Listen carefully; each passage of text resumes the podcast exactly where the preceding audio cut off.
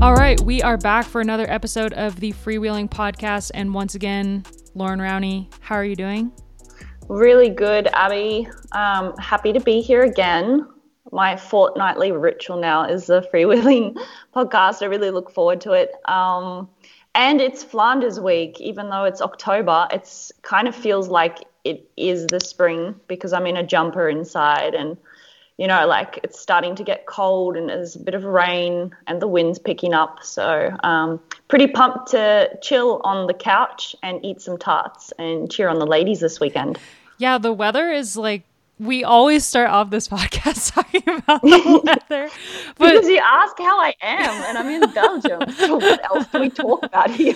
But the weather is like oddly, I mean, not oddly similar to the, how it would be in a normal Flanders time of year, but just it so happens that we are having Flanders the same weather situation as we would maybe have in the spring, which is, you know, keeps the fun alive.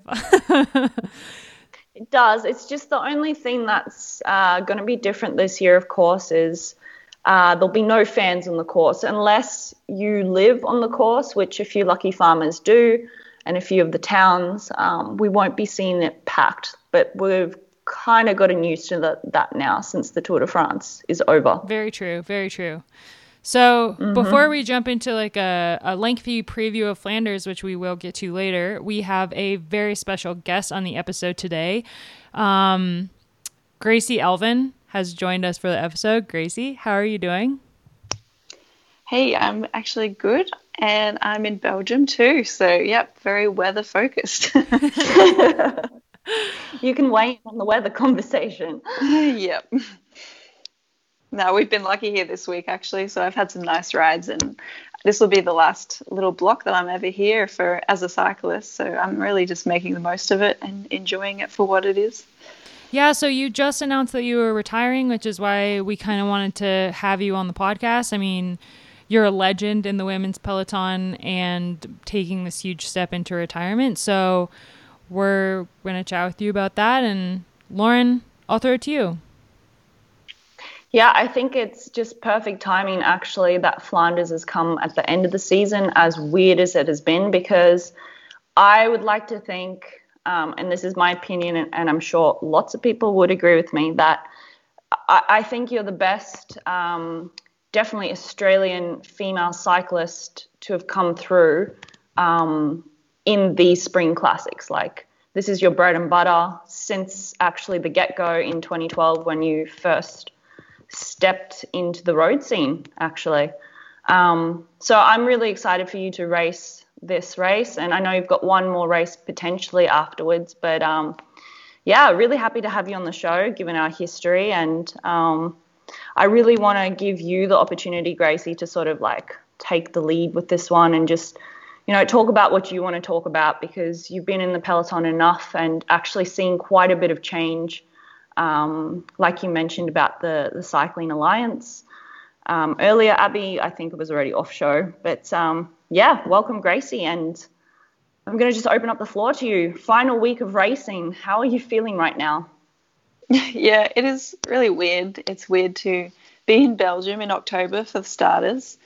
Uh, it's been a strange year for everybody. Um, everyone's had their own roller coaster, and it's been a different, different ups and downs and different times of the year for those ups and downs for every person. So I think all of us can relate in some ways to how you feel, and in other ways, everyone's just been on their own little journey. So yeah, it's interesting to say the least. But being here um, right now is pretty cool and yeah, obviously retiring is a big decision, and it, it, wasn't a decision that I came to quickly or lightly, and I had a lot of months to think about it. But I'm I feel really lucky and grateful to actually be finishing my career in Belgium, where my favourite races are, because in any other year you just wouldn't get that. I'd have to see out the season and do all the other races that don't suit me as much, and I probably don't enjoy as much. So yeah, it's actually kind of fitting and, and really unique way to finish. And I'm, pretty excited to have Flanders as potentially the last one.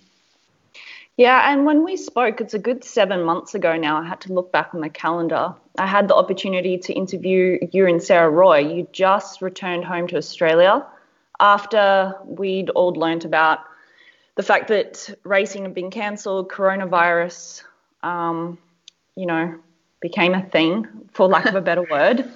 And uh, I was just chatting to you guys about how you felt about being back home in Australia in April, what this meant for your season. It was the year of the Olympics. Um, you represented Australia four years ago. And I know that that was potentially a goal of yours, but you did mention that you weren't sure if you would make the team. And then we got a bit into perspective and how athletes have the right tools to be adaptable and flexible and work through both small and large scale problems.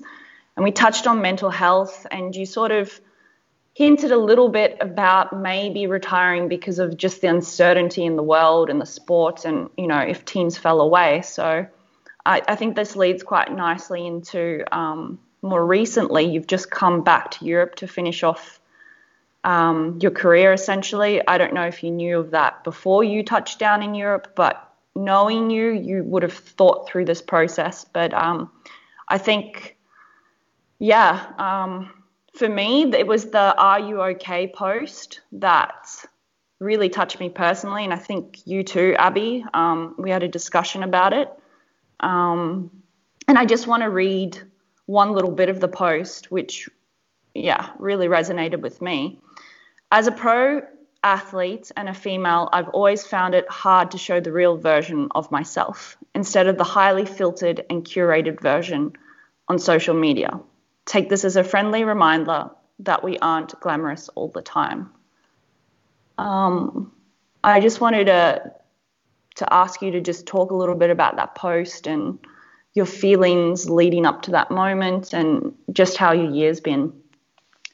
Yeah, so I, I feel like that was a lifetime ago since I did that interview with you and Roy back in, in March or April. Um, I feel like I've changed a lot since then, but the world's changed a lot too. And there was some moments I didn't realize that were going to be so hard this year, and and moments that I couldn't have anticipated anyway.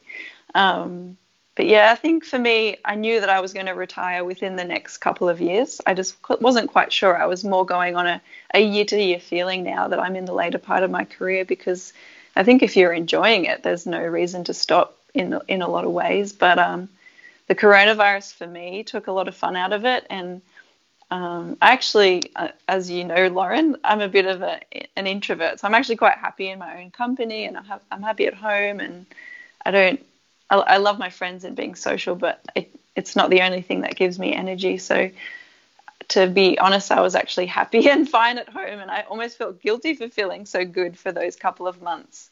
And then when we got closer to the racing coming back and me having to go back to Europe, it, it kind of hit me like a ton of bricks. And yeah, a few personal stresses just made me realize that I guess the analogy for it would be my like a dam of stress that you hold inside you. It was easily spilled over, and I didn't realize it was that full until small things that usually wouldn't bug me just really kept tipping it over and I kept overflowing with like being having high anxiety and and I'm not really someone that kind of had those feelings before like I've definitely had my fair share of dark days and and probably some depression over the years but I've not really experienced that intense stress feeling and that high anxiety feeling as much so yeah it was really uncomfortable this year and um, I don't know. It's a long story, and I'm going to try and make it short because otherwise I'll be here all, all day. But when I wrote that post on Instagram, that was after already a couple of months of, of being in a really dark place. And I was just doing my best to keep making good decisions, um, keep enjoying the day as much as I could, enjoying cycling. But I was really struggling too. And I was I kept trying to reach out to people other cyclists to see if if they were freaking out too and it felt like I was the only one freaking out and it kind of makes you feel a bit crazy I guess and I just wanted people to relate to and my my main purpose for that post was to just let anyone know like I'm sure it was just a minority but even if it was only one or two people if, who also felt as bad as I did to be just tell them that they're not alone and it's okay and yeah I think I had a few people asking me more about my perspective on that stuff. and I, I did want to talk more about it, write an article, or I realized that I couldn't express myself fully because there's a lot more personal stuff going on with me that gives how I feel a lot more context. And and one of those things was was retirement. I hadn't announced it publicly yet, and and that's definitely something that is tough, and it's emotional, and it's it's it's happy and sad. So um, yeah, now that's public, it probably gives a bit of context and weight to how I was already feeling. Um, and a lot of people don't know. Uh, last year, um, my marriage fell apart, so that was pretty awful. And it's just one of those things that you just don't talk about for for many reasons. And for me, I was the one that ended it, and and that was a process that took a long time. And I just felt like the worst person in the world. So that really um, took a lot out of me to feel like you've you've done something really awful to someone else. So yeah, just getting through that was tough. Um, uh, gonna get emotional. no, that's that's exactly why we're here. You can get yeah. emotional, Gracie. It just it's it's raw and it's still fresh, and you know this comes back to that whole thing where people have a perceived like we put um, an image out there of ourselves to protect ourselves, and we don't want to share everything on social media. Um, and that's one of the reasons I've sort of gone off it. But that's why something like this just really it helped me. I'll, I'll let you know that because yeah. for the longest time I, I, had a hard year for different reasons. Um, I think Abby's had a hard year. I think everyone listening to this has had a hard year. But this world that we live in, it's like people are constantly just showing the best versions of themselves, and then it's hard to I don't know, feel these emotions almost because it's just, even though you know within yourself, no one's perfect and everyone's going through something, it just becomes too much sometimes. And yeah, there's been other things going on with you, and you know, you're trying to still perform at a very high level, and there is nothing worse than emotional stress, at least in my experience. Financial, all of it, it's the emotional stress that builds up and builds up, and it, it doesn't matter what you do unless you deal with it physically, you just can't do anything. And that might be for some people, they can't get out of bed. But when you rely on your body to do your job, and that's how you're valued almost in the public eye, it, it's a hard thing to do. So, yeah, totally. And I think, I, yeah, I've always been a really big um, advocate for um, mental wellness and um, be, being open about your feelings and, and that. But I think when it when it comes to you, it's so much more personal and it's hard to share, especially when it's it's more about circumstances than than just um, having mental ill health just randomly. I think everyone has different reasons, and every reason is valid. But sometimes you just don't want to talk about it if it's to do with somebody else or to do with a certain situation that you feel like you're failing. So yeah, it's tough. And I mean, like you said, you're a very private person, and I, we've come up through the ranks together. And I was, you know, I put out my mental health problems there years ago, and I mean, you know, there's consequences to doing that as an athlete. Um, there's always the risk that you're not going to get hired by certain teams because they'll think, for lack of a better word, you're a head case. But you are a very private person, and you have your village um, a very strong community around you that you share things with, but you're not going to put these things out there. So, you know, it's difficult, particularly if your teammates and the people running the team perceive you as just this very strong willed, determined woman who is just always on point no matter what. And then in 2019, you had a rough time. And then it's the question, well, is she done then? And it's got absolutely nothing to do with your performance. Yeah, exactly. And it's I think it's just a good good to keep reminding athletes, especially female athletes, because uh, like I don't want to make this sound like we're a stereotype, but women just are more, more emotional and we care more and we probably have that higher empathy. So even if something's not going on with you personally, you know, like world problems can really get you down. We've seen people talking about how climate change affects them and how um, racism affects them, and and this pandemic's the same. Like it's it's affecting all of us, and even if it's not affecting you directly, it doesn't mean that you don't feel it. And at the end of the day, sport is such a fantastic part of our lives, and it has a lot of value in our society. But it's also not the most important thing. And I think a lot of uh, I hate to say this, but I think some men don't understand why we can't just perform all the time. but in saying that, we're not I robots. Think, I think a uh, like part of the reason why women have we we why we can't be so singularly focused has a lot to do with the sport um the sport's lack of kind of backing of women and the lack of mm-hmm. the lack of money, the fact that there's no salary, um, that we kind of always have our foot out the door anyway, especially you know people who were in your guys and, and my generation of racing where now the salaries are getting bigger but back then when you know when i was racing i know that i didn't get paid enough to buy myself groceries so I couldn't be completely focused because I had to have a foot out the door. And that kind of also plays a lot into, you know, the, the mental health side that we're talking about because it's so, so, so hard to be so dedicated to something and feel so underappreciated. I know I don't want to yeah. I don't want to like derail what you guys are talking about because this is just so important, but but I think yeah, like the, the, those two things definitely tie together. No, yeah, you're definitely. 100% on point. Yeah. I think there's just a lot of obstacles still for women, and yeah, having to do other things outside of cycling is it really takes it out of you, and it doesn't mean that you don't care as much as about cycling. It's just that you have to care about yourself and the rest of your life too, and yeah, like jobs and relationships come into that, and you can't track that with your Garmin. you can't like yeah you just it's just part of it all. And i think as well like um, going back to being a woman um, gracie for well for people who don't know gracie's full history she's been traveling overseas i think did you say for the past 15 years?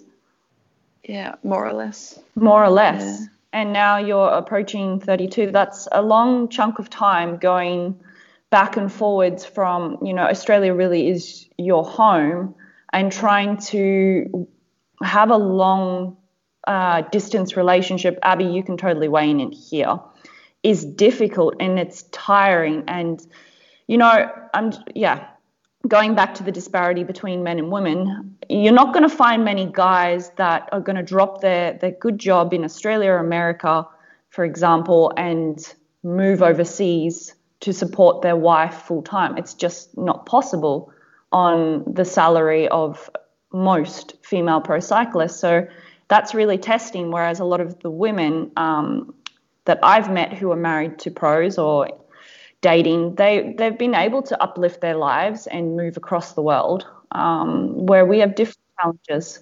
Yeah, that just adds further to the stress. And I always, always respected you for that because you know you'd been with your partner since you were 19 years old. Um, you got married, you, you know, Stu supported you through everything. But again, you spent most of your time apart.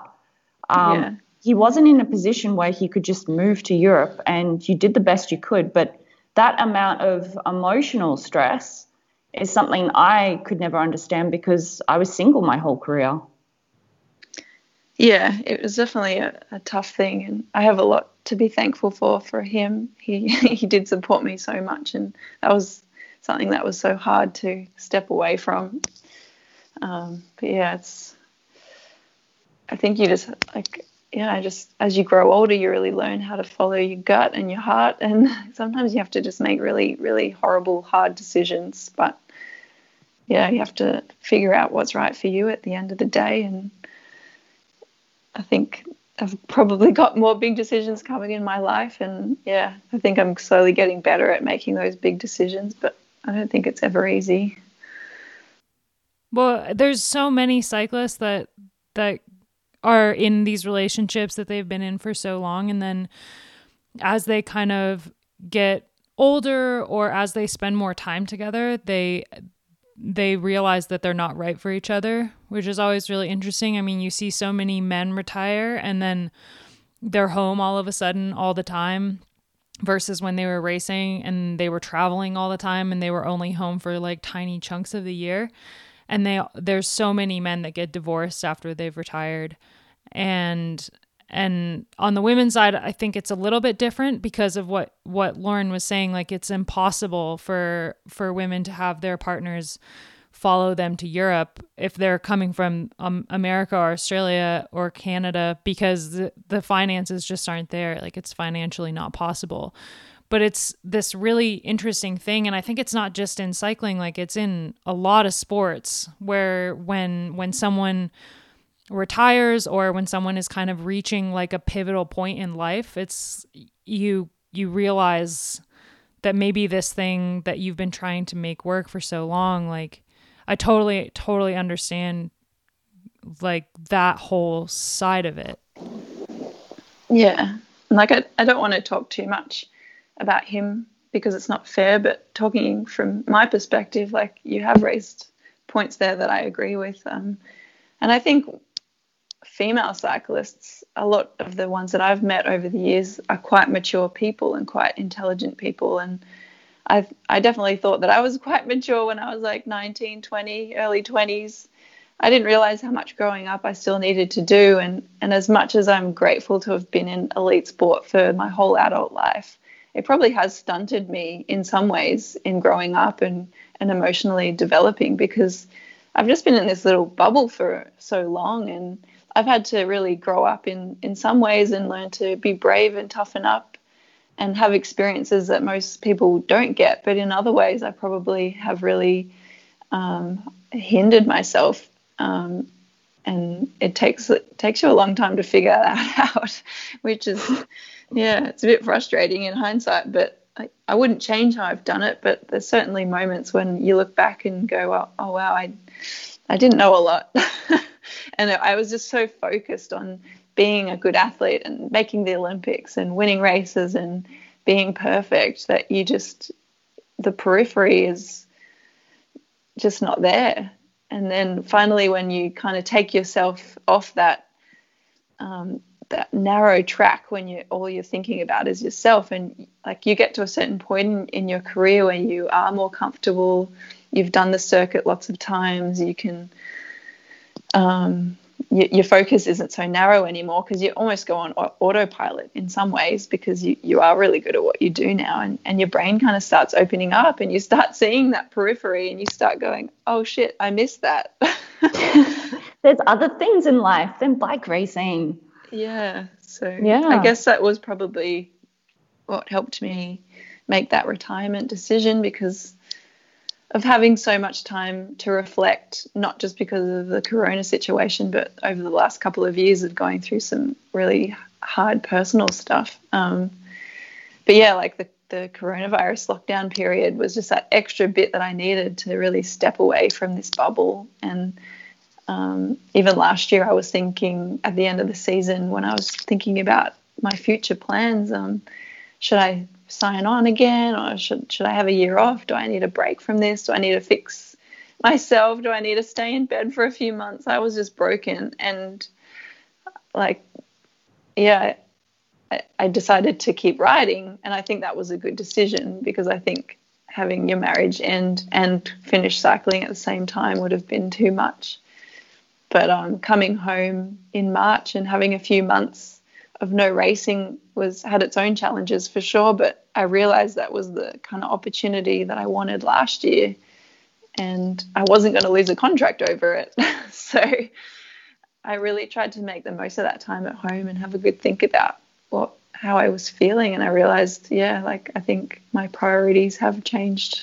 I'm curious about how it was for you, Gracie, after everything you went through last year and then and then this year and kind of starting out the year like okay like fresh slate like keep racing i have this thing that i can still focus on and then having all of a sudden everything gets shut down and having to go home and then having to continue training while having no idea what was going to happen with the season and how how that was for you.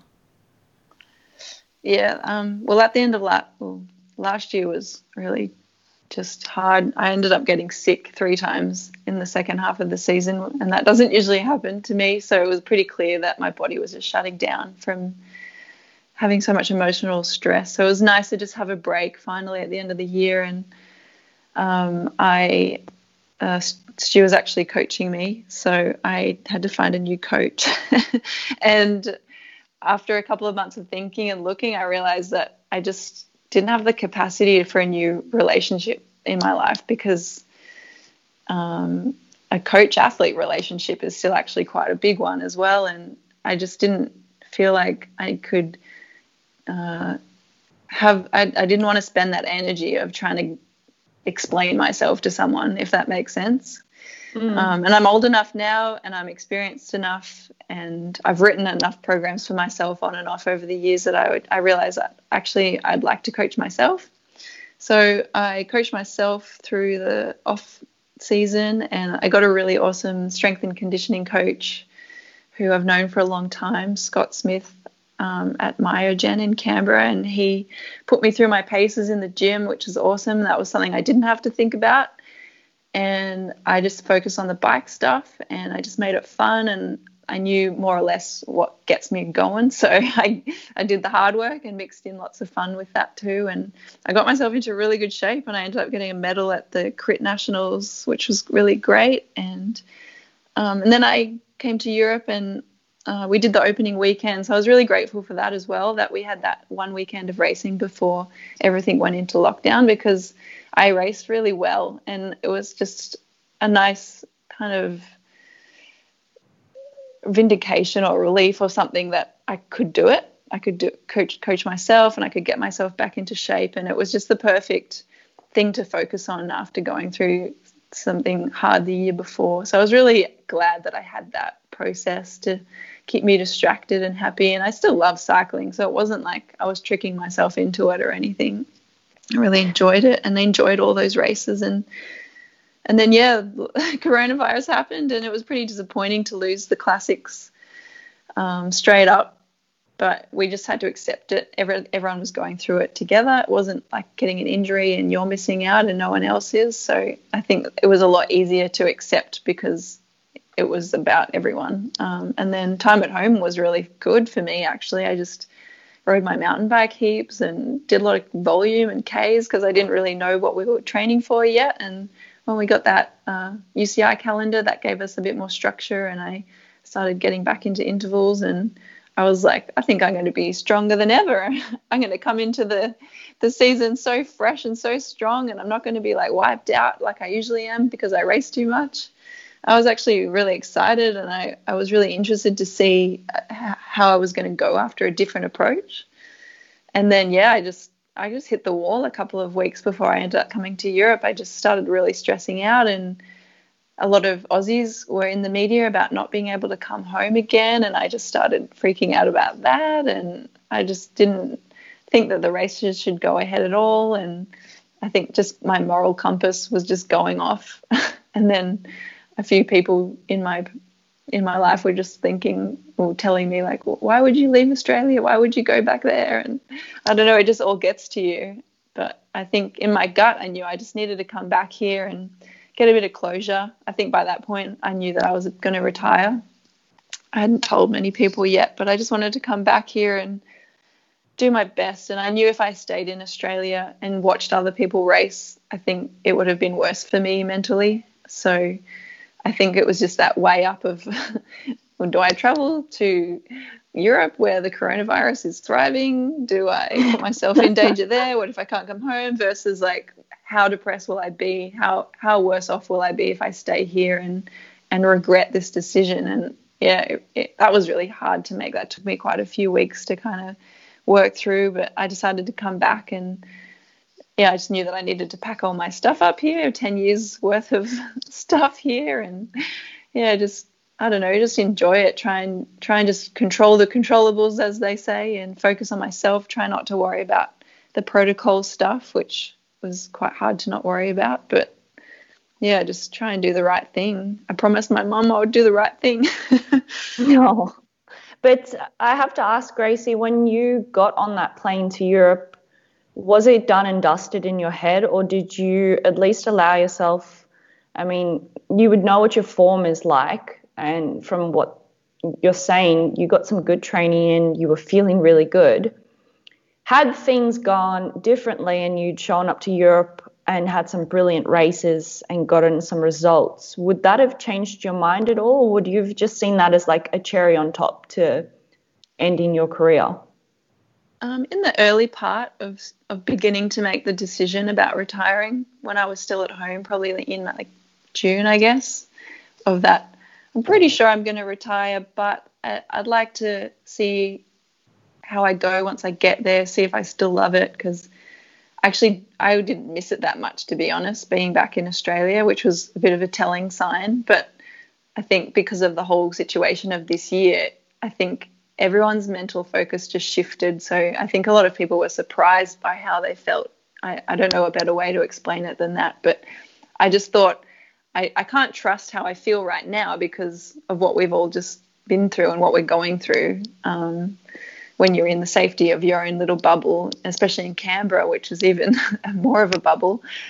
I thought, oh, maybe my brain's just tricking me. Maybe I'm just comfortable here, and that's why I feel like I'm not missing anything. I need to go back to Europe and see if I, I, I missed it or not, and and get that different environment and different feeling back. But the closer I got to getting on the plane, the more I realized I think this is it. I think I'm going back to say goodbye. And yeah, so I, once I once I was flying over and once I got to Europe, I knew that I was there for the last time, and I needed to start telling people close to me, like my team, and and start packing up my apartment and try and figure out all the admin around that stuff, but also just um, emotionally starting to process it too. And I mean, getting on the plane as well would have been quite difficult because you, are still figuring out some new things in your life. Um, that you know, some self-discovery you mentioned in the past couple of years. I don't know if you want to talk about it, um, relationship-wise, um, is is a whole nother sort of part to to maybe the decision and just figuring out that you're not just Gracie, the bike racer, which I think you've had a pretty good idea of, whereas I think some of us just identify ourselves as athletes, but you're just, you're Gracie Elvin. Yeah, I've, had a lot of good people in my life always trying to help me remember that, and, and Stu was one of them, so I'll give him credit for that. Um, yeah, like I really have tried hard over my whole career to not just define myself as a bike rider, but because it's something I've done for my whole adult life, it's almost impossible to separate it too. So, as much as uh, intellectually I can say it, I think emotionally it's going to be hard once I, I am officially out to not to not want to call myself an athlete. But I think I'll I'll process that in in my own time. But yeah, another thing that I guess is uh, quite a big thing, and it's quite private but I also want to be public about it and just put it on the table and amongst everything else because it, it's kind of a big deal. Is yeah, like just finding out new parts of my personal sexuality too, and and that's confusing and difficult and makes you feel like you go crazy sometimes. Um, but yeah, I've I've been seeing a, a woman now for a little while, and I've actually started to feel really good about myself and it's like you have this jigsaw puzzle and you get to the near the end of it and you don't realize you're missing a bunch of pieces and then a few months later you find them tucked behind the back of the couch and you're like oh wow. I didn't realize i was missing those but now i can finish this goddamn puzzle. And you're i don't know it's just like i feel different about it all the time. And i think it's something that i'm going to keep having to process. And and i don't think I can label myself or, or define it. But yeah, like I think it definitely gives me a lot of understanding and context about why I probably um, tried too hard to be perfect for so long because I felt like something was missing or that something was wrong with me. So yeah, that's pretty tough too. but yeah, I'm happy. I'm happy now, and we'll see what, what happens with that stuff. But not many people talk about it, and like I said before, where I grew up in Canberra, is such a great place to live, but it's it's a big bubble, and it's a very white, straight, conservative bubble. So it's not that I ever grew up with any form of homophobia or anything. I've been lucky to have a really supportive fam- open-minded family, but when you don't see it, you don't know that you can relate to it. So it's funny when you you're close to your 30s or or you're in your 30s and you finally figure stuff out about yourself that you didn't even know was there, and it wasn't because you were pushing it down. It was just that you never really gave yourself a chance to think about it. So everyone mm-hmm. has their own version of their story of of that stuff too. So yeah, I think there's been a lot for me to process the last few years, but uh, yeah, I, I, guess like I said earlier about the um, the Instagram post I did, it's just I don't want to overshare, and there's some things that are personal and private, but in another way, like I, I do want to be honest and open and and tell people like if if something's going on with you, you're not alone. It's okay. Whether it be marriage or sexuality or sport, mental health, retiring, coronavirus. I think everyone uh, needs to have people that understand them. It's and for me, it's like not trying to make people understand. I'm not I'm not saying these things so people understand me more because I think what I've learned is you need to find people that understand you rather than making people that you already know try and understand you because not everyone will understand. So it's just yeah, finding that nice community for you to feel comfortable and safe in. And that you don't have to validate yourself because I think, particularly as women, we seem to do that a lot. yeah, I don't know I've definitely that done way. that. Oh yeah, I've uh, searched for a lot of validation in my life, and it's nice to finally realize you don't have to do that all the time. I feel like I'm getting some energy back for myself, and that's a really good feeling. Well, after years of just being quite well, as a professional athlete, you have to be quite single minded. Um, I think earlier in the conversation, you mentioned that we're very good at just focusing on one thing and almost shutting out everything else because it, it's just easier because you want to put all your energy into this thing that you're trying to be good at. And if you allow other things to come in, it can quite often derail you. And at least speaking from experience, that's sort of what happened with me is when I began to allow these emotions to come in, I realized that maybe I was better off not being an athlete just because at that point in my life, it wasn't good for me. And I just wasn't ready to continue. Um, yeah, and that's okay too. I think, I don't know how you felt at the time, but I don't know if I think it's easy to feel like you've failed or you feel weaker than everyone else. And, and that's not true. Sometimes you do need to remove yourself from the environment. And that doesn't mean you're not tough. It's, it's probably tougher to remove yourself from environments that are not helping you. And for, for sport, like, I think women or anyone really, like, we, we just need to be seen as tough. And, and you don't want to be seen as weak. You don't want to be seen as, not being able to handle the pressure or, or having mental health problems or I don't know anything like that. It's it's not about that though. It's just about what's what's good for you and and is this environment toxic for you? It's not toxic for everyone, but it's certainly not good for a lot of people. No, no, exactly. And we both know, yeah, a few people who could have probably gone on to be phenomenal athletes, but for whatever reason, um, whether it be mental health or other reasons, just couldn't quite reach that top and, yeah, had to remove themselves from it. Um, and, you know, at the time when I left the sport, I did regret it because I don't think physically I was done. I was only 28 years old. And if you have a look, if you're willing to continue, you can go until you're 40 if you really want, or even older. But um, I just couldn't do it anymore. So I, I'm assuming, like, well, assume is a big word, but that you just got into the point where you've achieved what you want to achieve, and there's probably some races that maybe you would set out to win, but at the end of the day, even the likes of, say, Lizzie Deignan is going to retire with not every race that she wanted to win. But when she does retire, and when you do retire in a few days' time, you can look back and be proud of everything you achieved, even if your career had been one year long.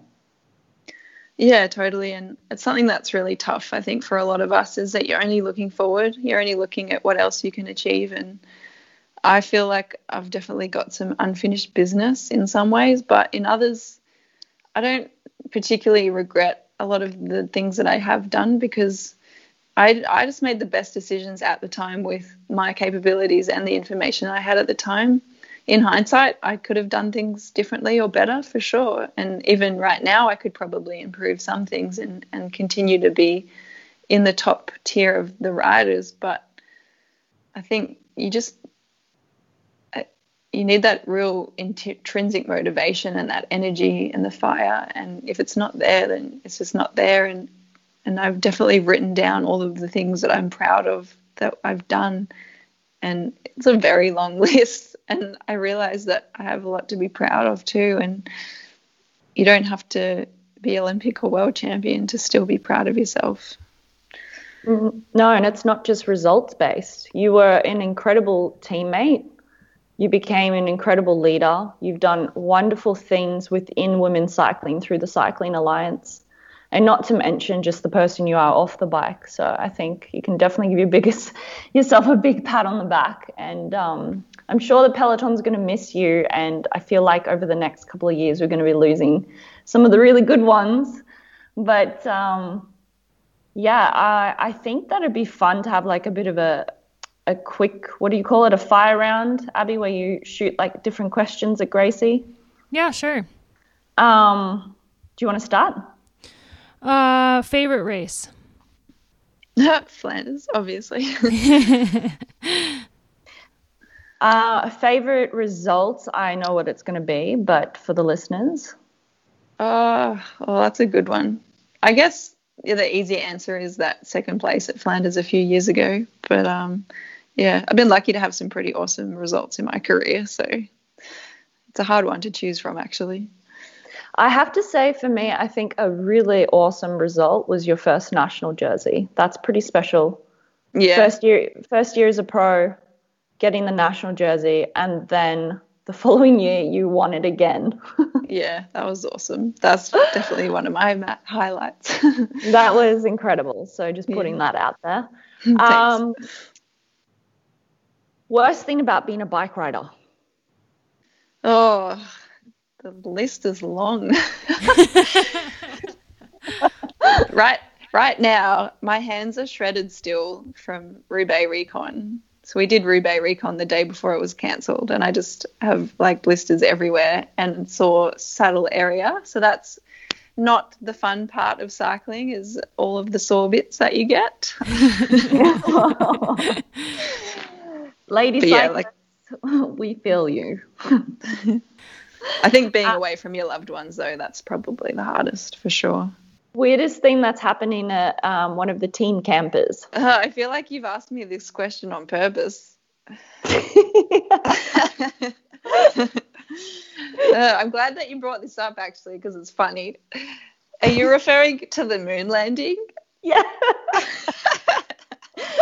Uh, yes, when two people are getting changed and they don't tell the other person and, and they're both facing away from each other and they bend down and their butts touch by accident.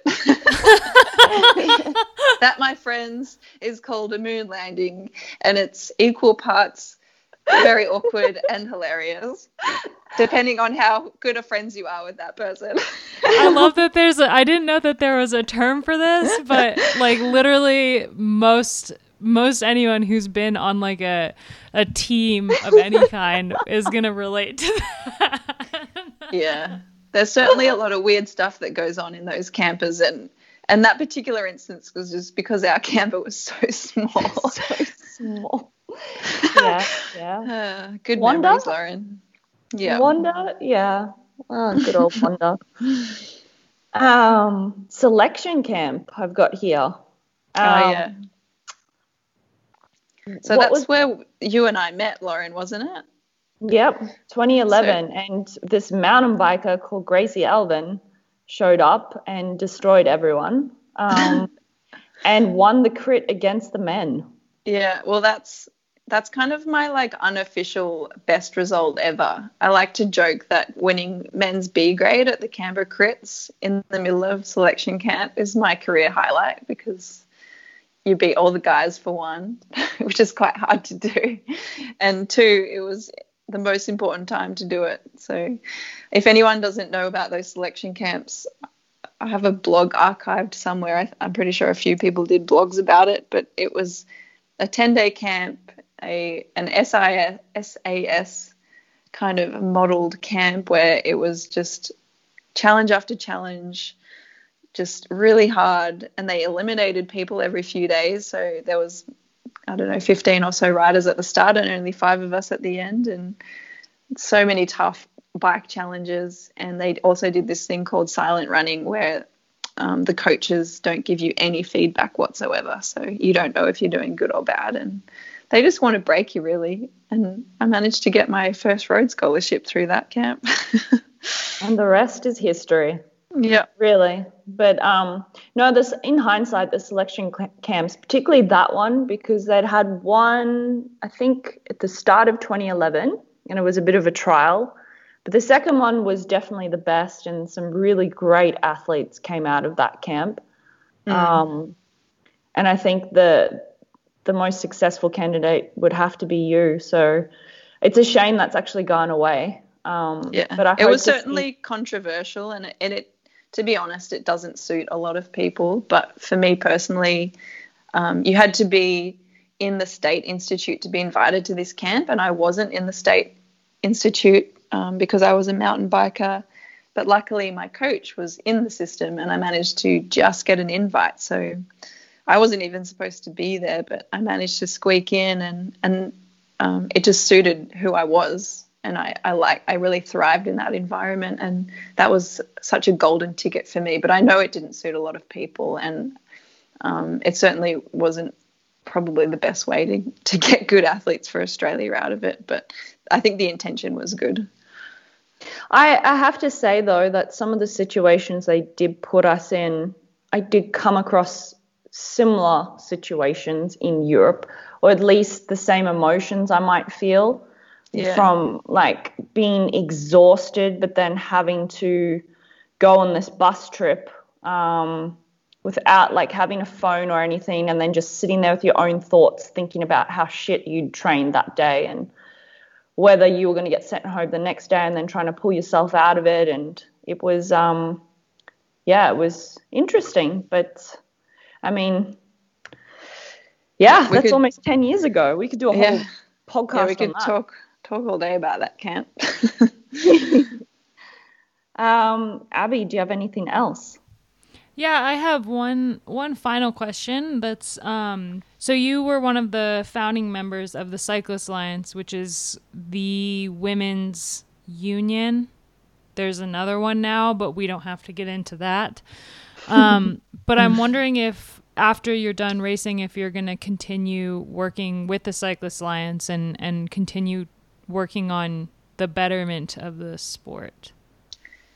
Yeah, um, thanks for asking. I think I would really love to stay involved. Um, I think it's such a loss to have so many female cyclists just leave the sport completely, and we've seen that so much over the years, especially Aussies. Um, the, the Euros probably are a little bit better, but Aussie female cyclists just go totally off the radar, and it's such a loss of experience and leadership there. And uh, I'd love to get more involved in my local cycling with some of the Aussie girls. So that's definitely a priority of mine. But to stay in touch with the international women's cycling as well, especially through the Cyclist Alliance, is definitely something I want to keep doing. And I've had a lot of guilt about not doing enough the last year or two just because I had to put it a bit on the back burner while I deal with myself.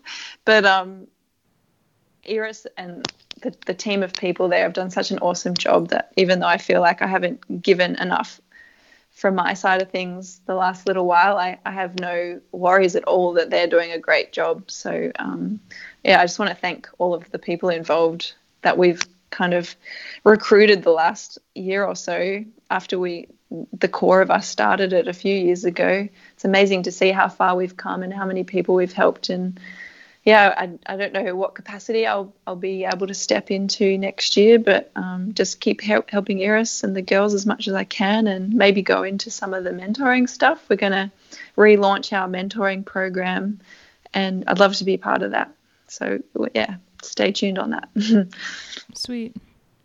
Yeah, it's hard I mean, Lauren and I both know from experience it's really hard to stay in the sport once you've once you've decided to leave it because it's such a all-encompassing thing being a professional cyclist that it's the identity crisis that happens when you leave is I mean, and and my career was barely half of what yours was, Gracie, and I still had like a, a massive identity crisis for for 6 months um, I think that's why a lot of women leave, but but for sure, I mean, it's important to have people stick around because we can speak firsthand as to what needs to be changed.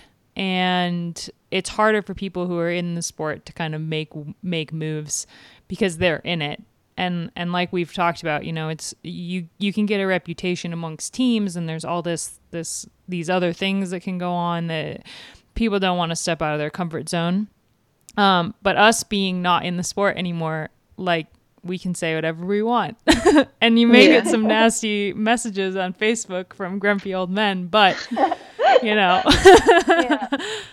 yeah. I'm actually yeah, I'm looking forward to being a little bit more honest, I think, about certain parts of cycling that you can't really do when you're contracted in a team. So mm-hmm. yeah, I think I just want to keep advocating for all the women because even though I'm not going to be in the sport anymore, I still care about it and I still want everyone to have good opportunities. And there's certain people in the sport that shouldn't be in the sport either. So just to keep encouraging the right people to keep working at it and um, to unify all of those people, riders and staff members and media and fans alike. I think there's so many great people involved as well. And their intentions are good, but they just don't quite know how to mobilize yet. So, um, mm-hmm. but being a, an Aussie has its challenges. You know, like I'm, I don't really want to just step into a DS role either because that just means more time in Europe when I have already spent a decade away from Australia. I mm-hmm. I want to have a bit more of a settled life back in Australia. So, um, I don't know if I'll go into those kind of leadership roles in the future. You never say never, but I think my role in women's cycling will be a little bit different than that might be for a European rider. But I'd love to see more opportunities come along for leadership roles for directors and team managers and stuff for for women because I think they'd be so great at those jobs and I think we just don't see it yet because they don't think that those opportunities are there. So I think we just need to keep promoting those people to stick around and, and show them that those pathways are there. Mm-hmm. Mm-hmm. Couldn't have said it better myself. And I think you're gonna, you are a fantastic role model and will continue to be.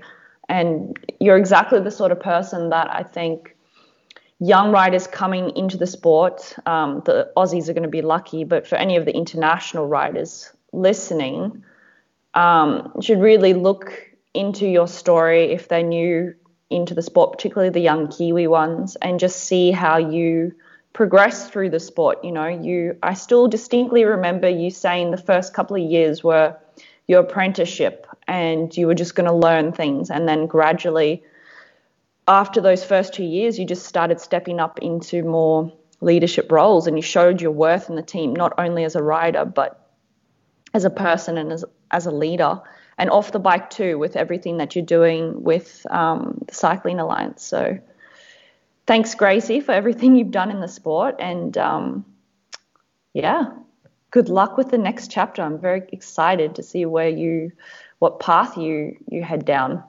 Yeah, thanks so much. I'm excited too. should we should we chat a little bit about Flanders before we sign off? We got it's like the penultimate one day race of the women's calendar and looks like it's going to be a pretty pretty exciting race. Um, plus, Gracie, with your insider knowledge of the peloton, I mean, we only know what we're actually able to watch, which what we're able to watch is three people pretty much winning every race um, between Lizzie, Annemiek, and and Anna van der Breggen. Um, but yeah, so the mo- one of the most interesting things from my perspective about the race is that the they're not publishing the course um, for out- outsider people because similar to the Ghent Wevelgem course, they don't want people to be on the side. Um, although they have said what climbs are in it, which like that's where you want to stand anyway. So I feel like it just doesn't make any sense. yeah, they're, they're going to um, be finding people, so yeah. there'll be many people out there. No, I think the Belgians, uh, speaking from, well, I'm pretty much Belgian now, so uh, I can speak level yeah, four yeah. Dutch. um, they're they're respecting it. You might see a few people on their bikes who are just doing a tour that day, but um, they've been pretty good so far with the races that have been happening this week. Yeah, yeah. I did the recon yesterday and today of the new course, um, and it's actually quite different. Um, in a lot of ways. They've done they've used a lot of smaller farm roads in some of the middle parts of the race, so I'm actually glad I went and saw it because it's it's significantly different to what it was before. Um, mm. But the final is the same, so it's going to be the same spectacular blow up on the old Kwaremont and exciting racing to the end. So I think we're going to see some of those the same characters at the end because it's still a hard race. It's shortened. It's only 135k, I think, 140k. So it's about 20k less than it, it would have been earlier in the year, but it's still long enough and hard enough enough climbs, enough tough cobble sectors that it's still one of those races that just wears you out. And the, the bunch can be quite big going into the old Kwaremont and then it's tiny coming out of it. It just always blows up there no matter what. So, yeah, I think the level is still really high. People are tired. Um, so I think there could be a few upsets on the weekend, but overall, those top girls are they're just flying at the moment. So who knows what's going to happen? I think a few riders have sat out a couple of races now and maybe are trying to freshen up for the weekend. Um, thoughts on how the Trek trio raced Ghent Wevelgem? Obviously, we had Elisa, Lizzie, and Ellen in the break again. Um, one would have thought that one of the three would have won either from a late attack or Lizzie in the sprint, but no one podium from Trek. Uh, what are we thinking for their odds on the weekend? Look, I think they're all in super good shape, obviously, and I can't. I don't think you can just say what happened at Ghent Wevelgem is any indication of what's going to happen again on the weekend. Like overall, they race really well as a team. They're usually very cohesive. Um, it only takes one or two mistakes to not get a podium. So I think they still raced really well at Ghent and they show that they communicate well and ride well together. So it's a, and plus it's a completely different final for Flanders and it's much more suited to someone like Lizzie and Elisa. Um, yeah, I think I think they'll be fine. yeah, and all three of them have won Flanders in the past, so it kind of adds a little bit more to the the Trek Segafredo situation is like all three of them have won Flanders, and so has Ina. So they have yeah. just like a wealth of experience when it comes to Flanders on that team. Um, which is which is interesting. I I think that from from my perspective, like as a fan watching the race, I would really like to see Sunweb and Canyon SRAM be super aggressive because they're the two teams that are really going to walk away from this season with very little results on the top mm. step. That's um, true. So for those two teams, I mean, I think like this is who knows if the Madrid challenge will happen now because Madrid is in full lockdown and there's rumors about De Panne. Who knows? Like, as far as we know, that's still going ahead. Um, but yeah, it's the season is like coming to an end real quickly. And I mean, like Gracie, your team has results. Uh, Grace Brown just won a race, and obviously you have Annemiek, and and then there's these other teams that are still big teams that are just lacking. And I think for them, they're staring at the end of the season with no wins, really. Mm. Yeah, for sure. And I think you've seen Sunweb actually quite strong in the races. They just haven't been able to finish off the job. So, yeah, this is definitely their last chance to to make a good show of it. And the girls are strong enough and they're in good form. So, I think it's just about having confidence, and that's something that Trek has in spades. it's just the confidence, and our team too, really. Yeah, but with Trek, it's just Abby and I've spoken about this previously. Seems like it's just really like they've come together this year really well. I mean, it's only the second year of the team now. Is that right? Mm-hmm. Yeah. yeah. Yeah, and they just I don't know, it clicks, and you can see that in the racing. Um, and they have that trust in each other, which is really great. And of course, the caliber of rider um, on the team, riders, is incredible. But then again, so does Boels Dolman. But they don't seem to be, I don't know, this is from an outside perspective, it's not clicking as well. But you're in the race. Gracie. What's interesting about about Trek is their um their director situation. So like one of the only teams that's directed by two women who have raced at the highest highest level. And like you have W and T is I'm pretty sure Carmen directs for W&T. I should know that. but you have like Carmen is also a director, but but she's on her own and I think having Ina and and also Giorgia Bronzini direct for Trek is kind of what puts them above and beyond in, in my opinion. I mean, yeah, Gracie, I'm curious what you think cuz you actually race them. Yeah, well, funny story. I actually did recon yesterday with um, Elisa, Audrey, and Ina by coincidence, I was out on my own little ride and they caught up to me. So I rode with them for like three hours, which is awesome. Made my day so much better because um, they're all good for a chat anyway. Mm-hmm. Um, but yeah, I think. I think it's it's pretty uh, multifactorial. I think having Ina and Georgia as leaders gives you confidence, but they also give a lot of trust and confidence to the girls. I think the girls actually have from what I can tell, quite a lot of autonomy and say in how they want to race, and somewhat of an open plan, and they all can win and they all back each other. And I think they actually don't care who wins on the day. It doesn't seem like there's a lot of egos at play, even though that could have been a factor and something probably that was speculated from when Trek began. And I mm. think that's kind of what I can see has been one of their keys to success is they don't care who wins. They just they just ride all so strong and they just throw mm-hmm. all the chips on the table and they have confidence and they have two women in the car just giving them good advice when they need it. Well, Lauren, do you want to make picks? Is it awkward to make picks with Gracie on the on the call also? Because Annemiek is definitely a pick. Yeah, even even with the broken wrist, Annemiek's a good pick. yeah, yeah. I mean, Very she's true. just come off a holiday, right? So she's going to be fresh as a daisy yeah. and gunning for gold. Um, I'd like oof. to put my um, two cents on the table. I think Grace Brown and Sarah Roy are in really good shape too. So they really I'd love to are. see them have a good day because they've put a lot of work in and, and they've got I, a bit of experience behind them now to, to know how to race these races. So I'm excited for them.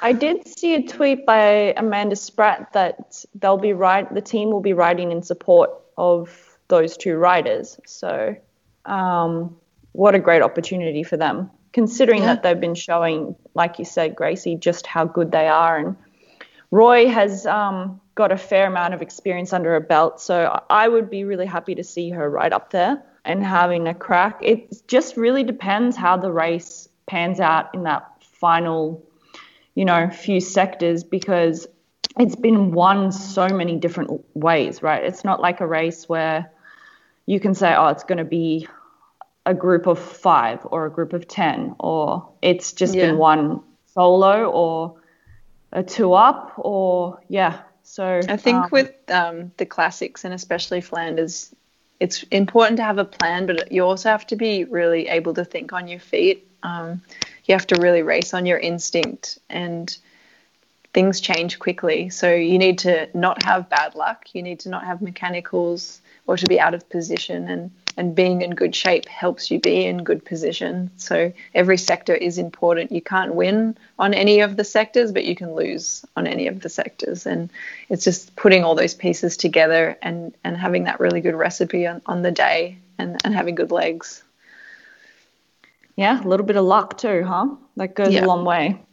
Yeah. So, all right, Abby, who's your pick? You go first.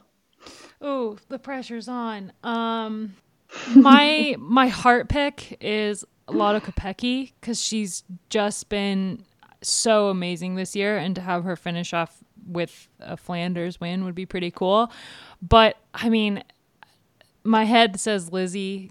She's yeah, she's so good right now. I think, yeah, Lizzie. Lizzie's my pick. Oh,